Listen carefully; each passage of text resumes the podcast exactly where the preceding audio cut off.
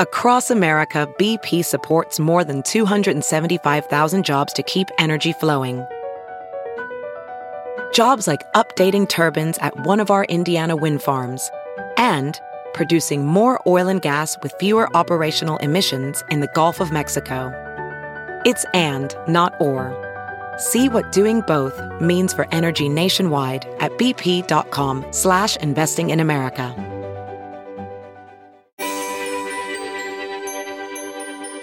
Today's guest has covered everything from major wildfires to devastating floods, but now he takes us to some of the northernmost regions of our planet to explore the world's largest island, and it's frozen.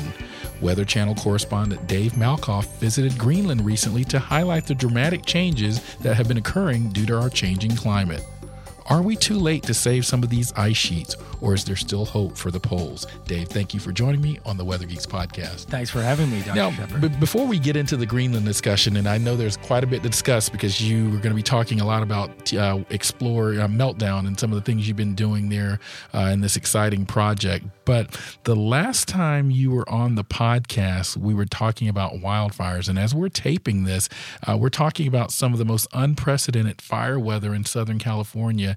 Uh, you know, gusts of 70, 80 miles per hour, relative humidity is 3 to 6% this is perfect firewood. I know you have some experience and background there. I mean, and I know the Santa Ana winds are kicking in. So, uh, Northern California, Southern California, dealing with fires. What are your What are your thoughts on it? Today, in particular, is one of the worst days in Southern California. They releasing uh, what's called an extreme fire danger and uh, an uh, extreme red flag warning. It's actually called, and, Right. and I, I haven't heard of that before, and a lot of people have never heard of that before. It's it's unprecedented in in many people's cases to hear that from the National Weather Service and actually have there's going to be so much wind. There's going to be it's going to be so hot and so windy, and and the humidity is going to be so low that this fire is just going to go out of control. And I, I was there just this month covering uh, covering the Saddle Ridge fire, and it's it's an amazing military operation that these mutual aid teams go through. You have all of your local firefighters, you have your county firefighters, you have your federal firefighters in some cases, and also CAL FIRE, and they all work together. They have their own radio channels that they talk to each other on, they have hmm. their morning meeting that they go to. So they're coordinating with each other. So it's amazing to watch that operation actually happen. So not only do you have this unprecedented warning out there, but you do have in and it- it's lucky for California that that and and it's I guess it's probably not lucky, but but it's it's good for California that they yeah. it's fortunate for California that they have the best in the business team out there who knows the terrain and has been dealing with this for uh, a century or more when it comes to when you go to you know national uh, fire agencies and and they have all of the knowledge and all of the technology and they're working with new technology to try to give themselves a leg up on this uh, on this firefighting that they have in these very very hilly windy areas And we're talking with Dave Malkoff, who's Weather Channel correspondent. But to give some context on why I asked that question previously, Malkoff worked as a science and technology reporter at KTLA TV in Los Angeles. Uh, Malkoff was also a reporter for KCBS TV, KCAL TV, both CBS flagship stations in LA. So he knows the terrain there. He's covered wildfires, earthquakes, the space industry. He's won an Emmy Award for his reporting during Iraq in the final days of Operation Iraqi Freedom. So uh, this is someone that had some knowledge there, local knowledge. And as we're taping this on the eve of Halloween, uh, I, I, I wanted to take that opportunity to get his insight on what's going on there. Uh, now to the ice side of fire and ice, because I, as I mentioned to someone got these earlier, two stories going on Yeah, at the, same, time. It's amazing. yeah. yeah. You know, it's you know, I'm, I just noticed Pat Benatar is up for uh, nomination into the Rock and Roll Hall of Fame, and she has a song called "Fire and Ice." And as we're talking, that I guess that could be the, the uh, title of this podcast. Although I see we're calling it TWC Explorers Meltdown. Speaking of that, you recently released three pieces on the Weather Channel highlighting your visit to Greenland. This will be kind of uh, sort of put together as a long form, hour long special in November called Meltdown. So tell us when that's going to air and tell us a little bit about it. It's November 17th at 10 p.m. Eastern Time on the Weather Channel. What we do is we go out there, and it's a very small team. It's just me and photographer Bradley Reynolds and we go out there with small cameras and and backpacks and we kind of do guerrilla journalism out there. And what we get, because we've been doing this, so this is our 13th special here on the Weather Channel. Right. And what we get is a hour long documentary. But from that hour long documentary, we're always thinking, what are the small pieces that we can break out and put on the morning show? What are pieces that we can put on this podcast? What are pieces that we that will play on the web? Small things that will run on Twitter.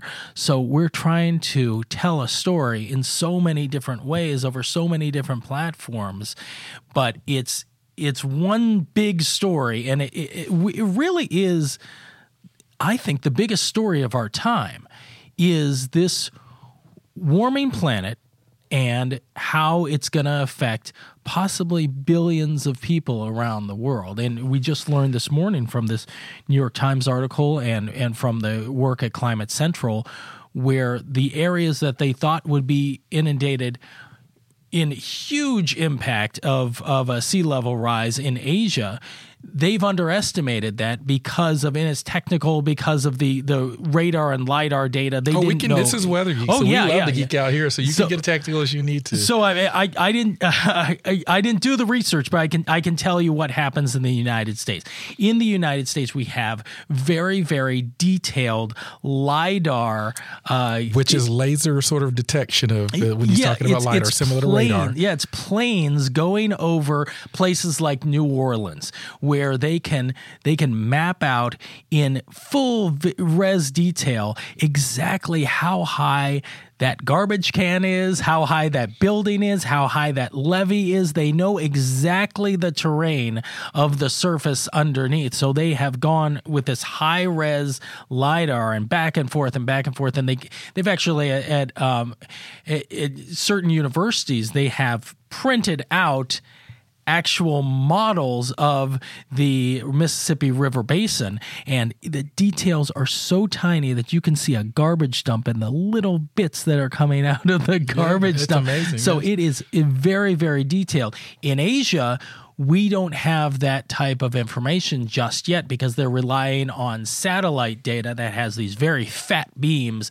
that come down from space. It gives you an idea of the topography of the ground underneath, but you don't necessarily know exactly how high this area is. So, places like uh, Bangladesh, places like uh, uh, Vietnam and the Maldives, and uh, even even places uh, like Shanghai are going to be much more inundated with water by 2050 than we thought it would be because we didn't have the information or the climate scientists didn't have the information until right now. And now make the connection because you spent so much time in Greenland. And so the listeners may not realize what the connection is between an ice sheet like Greenland and sea level rise that could impact Miami or uh, Tokyo. So make that connection for us. Let me let me break it down for you this way. Say you're at a diner and you're sitting at, at the table and you have you've you've just ordered your food and the waitress gives you a glass of ice water and she puts it on your table and it's it's a glass and it has liquid water in it and it also has frozen water on top of it. If that ice inside the glass melts nothing's going to happen to your glass. That is sea ice. That is that is uh, analogous to to sea ice that comes from the North Pole that breaks off, and there is a huge sheet of ice. There's not really much land up on the North Pole. Canada ends at some point, and Russia ends at some point, and it just becomes this sheet of ice, and that that melts and it freezes, and it melts and it freezes during the seasons. But uh, if that breaks off and comes into the ocean, that's not going to do anything to sea level rise. It's never going to make your glass overflow. But if the waitress comes to your table and pours more ice into your glass, you have water all over the place. It's all over the table and it's flooding onto your table and it's causing all sorts of problems for you. That is the land based ice. And this land based ice usually never interacts in a major way with the water. But now scientists have seen these huge chunks calving off of Greenland, which is one of our main storage areas on on Earth, in, including uh, in Antarctica for. Uh, for fresh water. So we have this fresh water that's a massive ice sheet that's I, I, believe it's five times the size of Texas that's on top of Greenland. And if that whole thing were to melt, it could raise sea levels around the world by more than 20 feet. And you do hear that. And so I want 20 feet of melt. Now, that's sort of the extreme worst case scenario. It's nearly impossible, impossible to, to, happen. happen yes, but we yeah. certainly are getting melt. Now, you know, just to give some statistics that are my producers have prepared, and I want to sort of get you to react to them. Five million Olympic sized swimming pools of ice melt happened in one day on August 1st, 2019. That's their uh, record melt. record, yeah. record melt. Uh, in recent years, Greenland has melted off more than it has gained in snowfall, uh, fall, 4 point, uh, plus trillion tons in the last 15 years. I know you've been up there and you've you've visited some of the glaciers there. You've you've stepped on the glaciers or stepped there. What glaciers did you visit and what did you see? And and tell us a little bit more about what glaciers are and how they sort of are a part of that melting process that we've talked about. So a, a glacier is the tongue that sticks out from a ice sheet. So imagine this uh, this this country Greenland um, being covered by a giant ice sheet, and there's there's little tongues tongues that stick out into the ocean as the uh, ice sheet naturally breaks off and melts into the ocean. And these tongues are tiny when you see them from space, but uh, if you step on them, your whole view of what a glacier is is changed in your mind because I had no idea. In fact, let me take you to uh, Iceland, which is just next door to Greenland. And let me show you what it's like to actually step on a glacier for the first time. The moving walkway. Just like you, I've spent years looking at videos and photos of glaciers. I thought I knew what they were. I assumed I understood the basics. Have a pleasant stay here in Iceland. In truth, most people on Earth will never stand on a glacier. they will never see a glacier. They'll never be near one. It's a two and a half hour drive out to the Sólheima Glacier on the southern coast. It is five miles long, more than a mile wide yet it doesn't make the top 10 list of biggest glaciers in Iceland. This is where the glacier used to be in 2010. Glacier expert Gadi Sigurdsson took us out to what is now the closest parking lot to the mass of ice. It recedes about 30 to 60 feet every year. So if we look behind us, it's gonna just move further back. In the last decade or so, so I see changes here every day. It's melted back nearly eight football fields. Oh, yeah, I've been here for the past 15 years. I've seen the whole thing moving out. Whoa! I don't even know what to say. That's impressive. Told you, I never truly understood the scale of it all until that moment. The crystal under our feet glistening like diamonds. This is all going to be gone? This is all going to be gone. How fast? I mean, this tongue is going to be gone without in our lifetime, in about 50 years. We have to get used to Iceland without glaciers. What will you call it? Well, we probably have to find a new name, like Windland or something like that. Meltland. Meltland or Niceland. I would like that. Niceland. Niceland.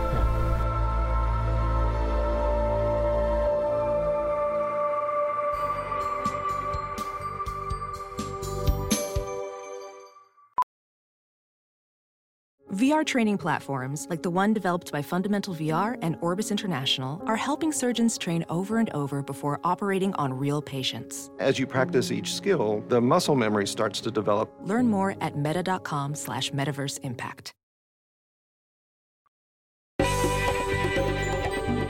And we are back on the Weather Geeks podcast, and you just saw an amazing demonstration there from Dave Malkoff, who's been there. He's been on the ice, and so he understands. He's seen with his own eyes what the dynamic changes are and happening. And as you heard there, what is going on? Um, it's not just melt on the top of the ice from these glaciers as well. Apparently, there's melt underneath as well. Yeah, Talk a little bit about that. There's three different kinds of melt that are happening. There's melt from the top, which happens when the when the sun gets warm and it, it melts the ice from the top, as you would naturally think. But there's also melt inside the glacier. There are these. It's it's not one big thick chunk of ice. It's got holes in it. And these holes are called moulins. And there's water flowing through these holes, just like you would probably see on a cartoon where where you see the I uh, which which cartoon was that where where they uh I, I, I my kids haven't gotten that that old where, where they where they've seen that cartoon, but I've seen I've seen a uh, a clip of it. But but you see uh, animals sliding through it like it would be a water Yeah, slide inside. That thing actually happens. There are moulins where the ice is undermined by the water from the surface, and it actually forms these holes inside there, and then eventually the holes are exposed and cause ice tunnels and, and ice uh, caves that are underneath there. But the third kind of melting that's happening, and NASA at JPL is doing some research with Josh Willis and his uh, Oceans Melting Greenland team, which is stands for OMG. If that's yeah, their, I'm that's their familiar with the OMG project. That's their acronym Very, there. very contemporary in terms of the acronyms. yeah. NASA loves its acronyms. As someone who worked there, I know for a fact. so so they so what they're doing is putting probes all around Greenland and they're dropping these from an airplane to test the ocean salinity and more more importantly the temperature of how hot or how cold the water is around Greenland. You know what they found? They found that through the Gulf Stream there's actually uh, tropical water, and you know how hot the tropics are right Sure, now. especially the Gulf Stream is a warm current that moves Yeah. poleward. Yeah, so so the so the hot tropical water is finding its way up to the uh, to to the Greenland ice sheet, and it keeps just enough of its hot temperature to undermine the underside of the glaciers. So the glaciers are sitting in water. You see the top part of it, but most of it is underneath. And this water, if it's just a couple degrees above freezing, fr- and something that's not freezing is melting.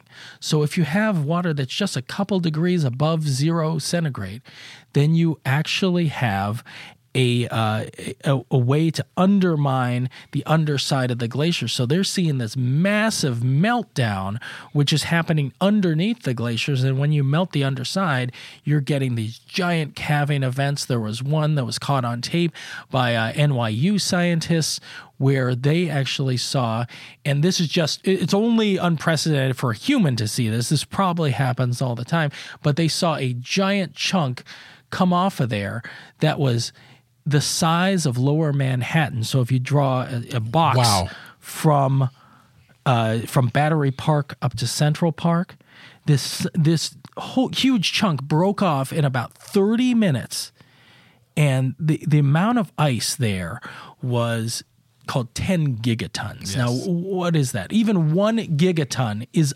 unimaginable. It's an ice cube that's um it's many, many times higher than the Washington Monument, and it would stretch from on the National Mall. It would stretch from the Capitol steps all the way to the Lincoln Memorial. This giant ice cube that's one gigaton. This this event was ten times larger than that, and it's caught on camera. You can hear it cracking away. It's a it's a massive event that actually scared the scientists who were looking at it. Uh, Denise Holland told me that when she recorded this event, she was actually scared. She didn't know exactly what was going to happen because really no human that we know of has recorded that. Absolutely, yeah. This, these are there are things that are happening, and that's one of the things we've often talked about with climate change. Sure, the climate changes naturally, and we've seen some of these things happening before, but many of us as scientists worry about how fast or how rapidly some of these things are happening in sort of recent decades. Now, one of the things that I know you did as a part of that is you flew in a plane, that, or someone did. Were you actually on the plane that dro- flew in a plane at least that dropped instruments yes, into the yeah, water? Yeah, we, we, and, and, I was able to drop the dropsondes one, out. So these yeah, are called yeah. dropsondes. We use them in hurricanes as well, and the hurricane hunters fly in and drop, drop these dropsondes, and they take measurements. But these dropsondes are getting at temperature, as you just said, but also salinity. I want to stay there for a second because I think it's more intuitive why we want to understand the temperature of the water. But the salinity, what many people may not understand is that a lot of the water coming off of these ice sheets, like Greenland's fresh water, the ocean water is salty.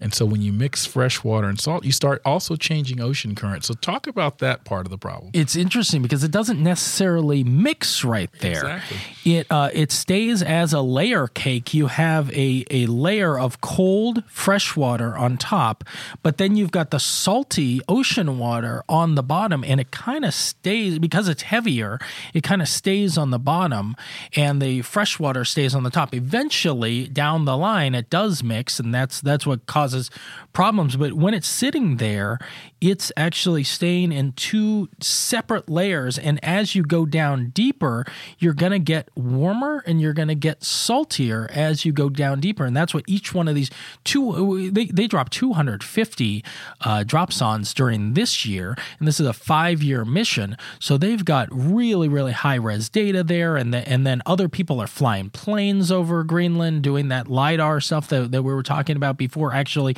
and and uh, an ice penetrating radar looking down into past the ice sheet into actually the bedrock and seeing uh, there are actually uh, I believe lakes inside the glacier of this of this melted water and that's undermining that now we talked about how there's it could be 20 feet of sea level rise well that's not going to happen you that would be a extinction level That's event nice, if, exactly. if, if that happened Right. but um but just one foot of sea level rise would have devastating impacts here in the United States in places like Miami Beach, where uh, where they have not only uh, sea level rise coming up, but they also on the on the coast, but they're in in Miami and the Keys, they're built on coral. And so this coral is porous, and the and the water is going to come up from underneath as well. So it's not just a right on the coast story.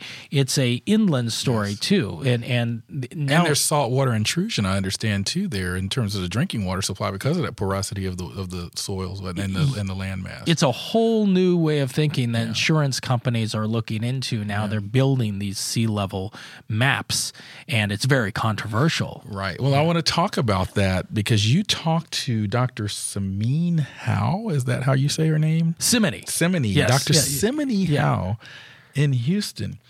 And you talked about how people there perceive climate change. Houston is right on the coast. It's there in Galveston Bay. They deal with sea level rise. I'm sure some of the landmass is subsiding as well. And they deal with hurricanes. We've seen Harvey and just recently this year, Tropical Storm Imelda, all the flooding. It's a perfect place for flooding, irrespective of changing climate. But you add these sort of heavy rain systems on top of it, and it's a worst case scenario with all the impervious surfaces. What was that conversation like with her? Well, she's she's a cultural anthropologist, and it, meaning that she sees climate change as not an environmental issue as much as a social issue, and uh, and this this has an impact on possibly the latest numbers are anywhere from hundreds of millions of people to 1.5 billion people will be displaced by 2050, meaning they'll have to move from the area where they live on the coast. And that will be a massive migration of people that the world has never really seen before. That causes a lot of conflict. And that, that's, that's a real danger to have all these people moving around. Who, where are they going to move to? What kind of resources do they need? They need to build new houses where we could lose large cities in in some cases. So she's she's looking into that. But what's happening right now? We do have uh sea level rise that's happened over the past 50 years in the Galveston Bay, in Houston and Beaumont, and those areas around there that have been affected by Hurricane Harvey and, and by Imelda. And uh, since not only do we have the the sea level rising, but we also have what's called subsidence. We have the land sinking. So if you think if you put your two hands right next to each other and one goes up and one comes down, you have a larger distance between those two fingers. So the land is sinking and the sea is rising a bit. So any amount of flooding is exacerbated by this kind of sea level rise that's coming from the ice being put into your glass when it's already full. Right. That's yeah. a that's a great great way to put it. And so I mean, we know this is happening. I mean, the data shows it. I mean, we do, but but do people still are there still people that are skeptical that it's happening? Or are they in denial? Or are they just can't imagining life different from what they've known, so they just sort of put it out of their minds. Yeah, well, well people are, and uh, pe- people do exist in the news bubble that they surround themselves in these days, and, th- and that's that's what we have to deal with. But the thing that breaks through the firewall, unfortunately, is being involved in these types of situations and these types of uh, massive wildfires, extreme drought, flooding situations. People start to have different conversations in the neighborhood that are th- then the conversations that they're locked into on their cable news or they're locked into on their Facebook feed. They start thinking, wait, maybe there is something to this. So Simone Howell was telling me that that her research shows that the more people experience these kinds of things, and this is a terrible way to change your mind, but the more people experience these types of events, the more likely they are to accept the science. And the science is irrefutable. I mean, it, you can see, for, for, example, in Greenland, there's uh, there, there's a there's a way to figure out how much water is coming off of Greenland because losing 4 trillion tons of ice is enough to change the world's gravity in that area. Yeah, and then there's a satellite called Grace that NASA launches, or Grace, I think it's a Grace, Grace follow on yeah, now. Yeah. The Grace uh, satellite's moved on, but Grace FO is actually there now that can detect these gravitational changes. What it does is it's two school bus size satellites that sit in front of each other, and as anything that has mass, anything that has mass creates gravity. So Greenland has a massive, massive ice sheet, so it has its own gravity. And when these two satellites, these two Grace FO satellites, go over Greenland and it detects something heavy, the distance changes, and it's a slight it's change. Very but they slight. got it it, nicely calibrated. Yeah, it can only be detected by a computer, but they are sweeping the Earth over and over again, and they can see places where there's more gravity and places where there's less gravity. You wouldn't notice it if you stood on a scale. You're not going to lose weight if you go to Greenland and gain weight if you go to the Amazon. That's not going to happen, but it's a slight difference, so they can actually see how much water is being distributed and where that water is going. They can map this. So it's we that's how we know for sure that 4 trillion tons, four not billion, 4 trillion tons in the past 15 years or so have come off of Greenland. Welding instructor Alex DeClaire knows VR training platforms like Forge FX help students master their skills. There's a big learning curve with welding. Virtual reality simulates that exact muscle memory that they need. Learn more at meta.com slash metaverse impact. And we're back on the Weather Geeks podcast, and I'm geeking out with Dave Malkoff on a topic that is very serious. Dave's a Weather Channel correspondent who has essentially been to Greenland enough to really have a sense of what's going on there. From what I understand from listening to him, it's it's dire. It's not overblown. Look, we're you know we are not. I want to deal with this a little bit because we as scientists, I'm a climate scientist. Dave has studied this topic uh, extensively as well. You often hear this, oh, it's not that bad, or oh, you guys are exaggerating, or you are doing this. Look, it is what it is, as they Yeah. say. We are seeing these things happening, and it's not an alarmist viewpoint; it's science. And so, Dave, what what do you you've you've covered climate change for a while now for the Weather Channel and for and other.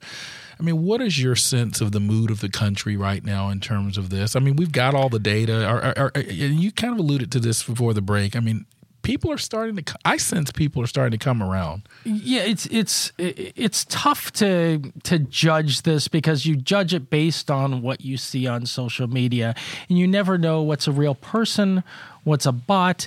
I, I Right. again, Facebook is not real. Twitter is not real.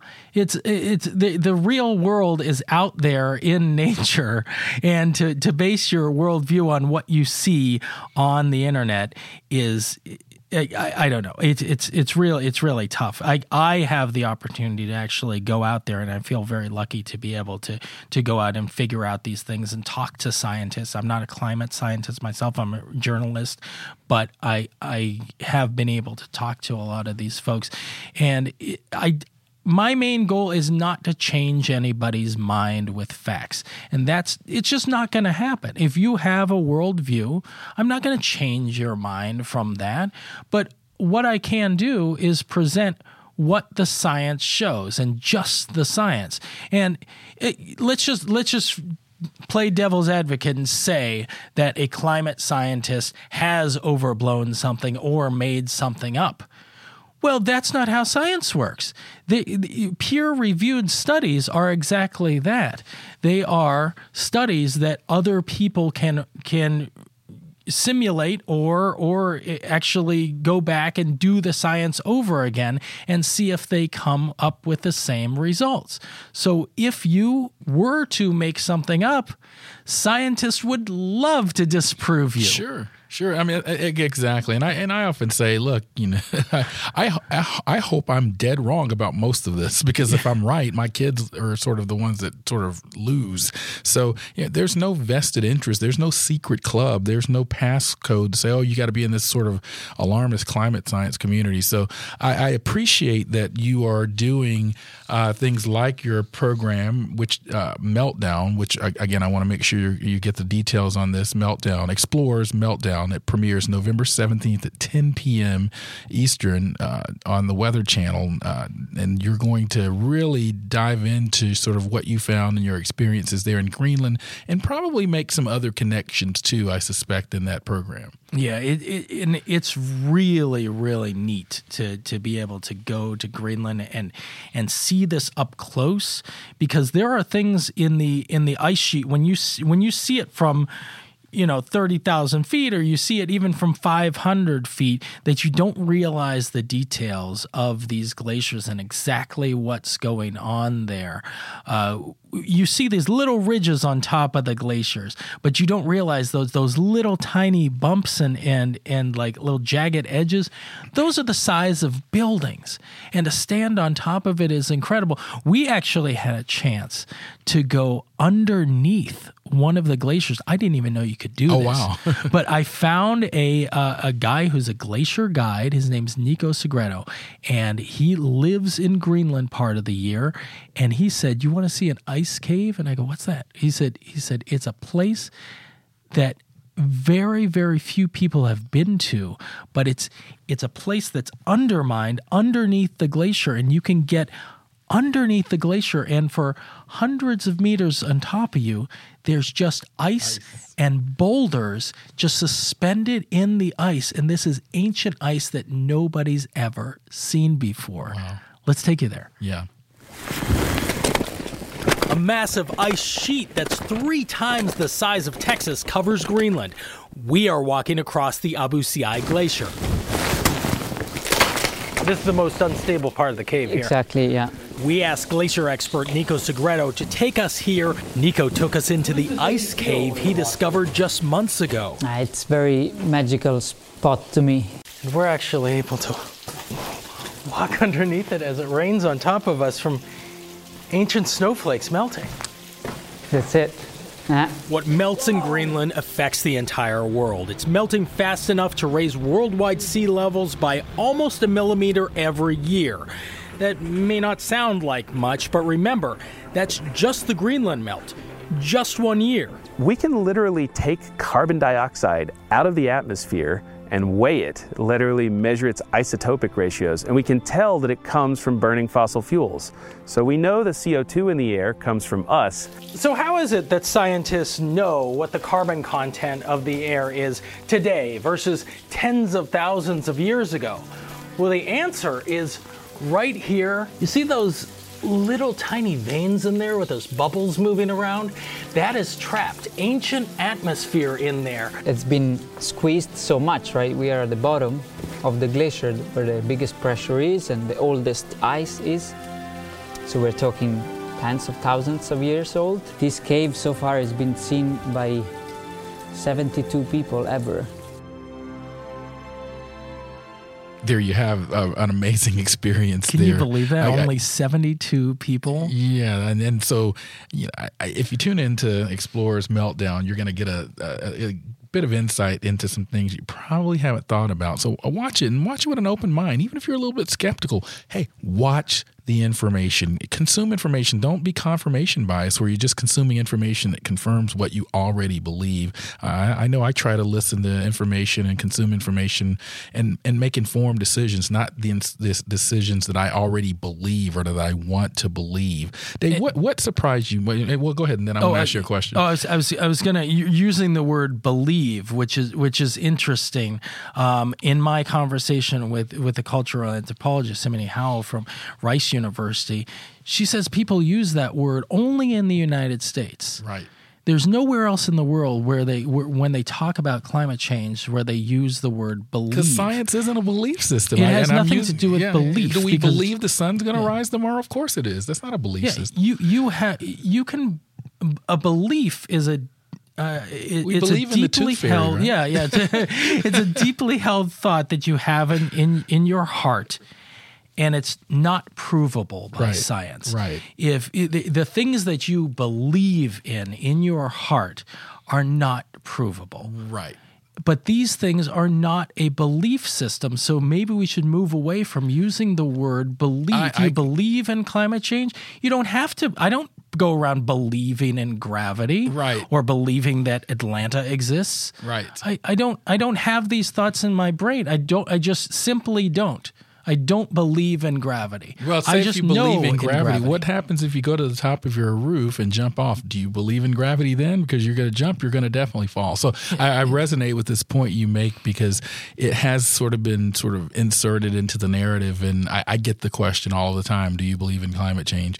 Um, Dave, what surprised you the most uh, about your time in Greenland, and anything that just really you take take back uh, as you think reflect? It's it's just how how visceral it is and how fast it's actually moving and and and melting away. And this is faster than they than they predicted. There was a uh, there there's places that we've gone to where you can see how fast it's moving within days. You, uh, Nico set a, a, a, pile of rocks next to the glacier and came back nine days later, and the pile of rocks was two meters away from the glacier. Wow. Because the glacier had moved that fast. And to see it actually melting into the ocean, I had no idea of the scale until I stood there. And once you step on top of it, and I hope I convey this in the show, is how big these things are. And what what we start off doing, the first story that we start off doing is when we go to the glacier, is we tell you how the natural processes work to melt these glaciers. Glaciers melt. They have for thousands of years, that are millions of years. That's what glaciers do. The only change here now is the speed of the melting that we haven't seen so far. And the speed of the melting has to do with the heat of the atmosphere and the water together. Right. Rate of change. I, I visited Glacier National Park with my family a couple of summers ago. Uh, in the beginning of the last century. I think there were a hundred or so glaciers there in the park. There are barely 20 or so now. And so I, I saw that with my own eyes there, and you certainly saw it uh, in Greenland. Where, where can people follow you in social media or learn more about your experiences in Greenland? Do you have a website or social media presence? I know you do, but can, give, give us your coordinates. Yeah, I, I usually put out these, uh, these clips, these tiny little clips, and and uh, and to kind of entice you to watch the show. But they do have content of themselves. I never want to put out just a tease for something. I want to want to give you some content and something that's shareable, something that's that's uh, that's educational. Um, I do that on at Malkoff, which is M A L K O F F on Twitter. It's uh, at uh, Malkoff Dave at uh, Instagram and Dave News on uh, on Facebook. Yeah. So I, I would encourage you to go to follow follow Dave in those social media platforms and be sure to catch um, uh, Explorers Meltdown on November 17th at 10 p.m. Eastern Time. I, I don't think you'll regret it. Um, it's not necessarily an uplifting story, but I think it's an informative story, and we all need to be informed. It's an adventure, too. It's, it's something that you can come along with us on a action filled adventure. We even climbed the glacier. I was able to take ice axes, throw it against the side of the wall of the glacier, and kick in with my with my specialty uh, boots that I had on. These things called crampons that have little teeth on the end of it. And we climb the ice wall, and we come up with solutions as well. There there are solutions in Iceland where they're coming up with new kinds of energy, new kinds of ways to capture the carbon, and there there is a positive message in here It's an entertaining uh, adventure too, but it, it but it will give you some of the information that the science is telling us right now we have to end it there. This has been a fascinating discussion, as I knew it would be. I was excited to see that we were able to get you on the show. Dave, thank you for joining us on the Thanks Weather Geeks for having podcast. Me here. It was and fun. If, and if you want to hear more about Weather Geeks or follow us or geek out with us, you don't have to just geek out with the podcast. Follow us on Facebook and Twitter for episode updates and all around just weather geek content. Thanks for tuning in. I'm Dr. Marshall Shepard from the University of Georgia. See ya.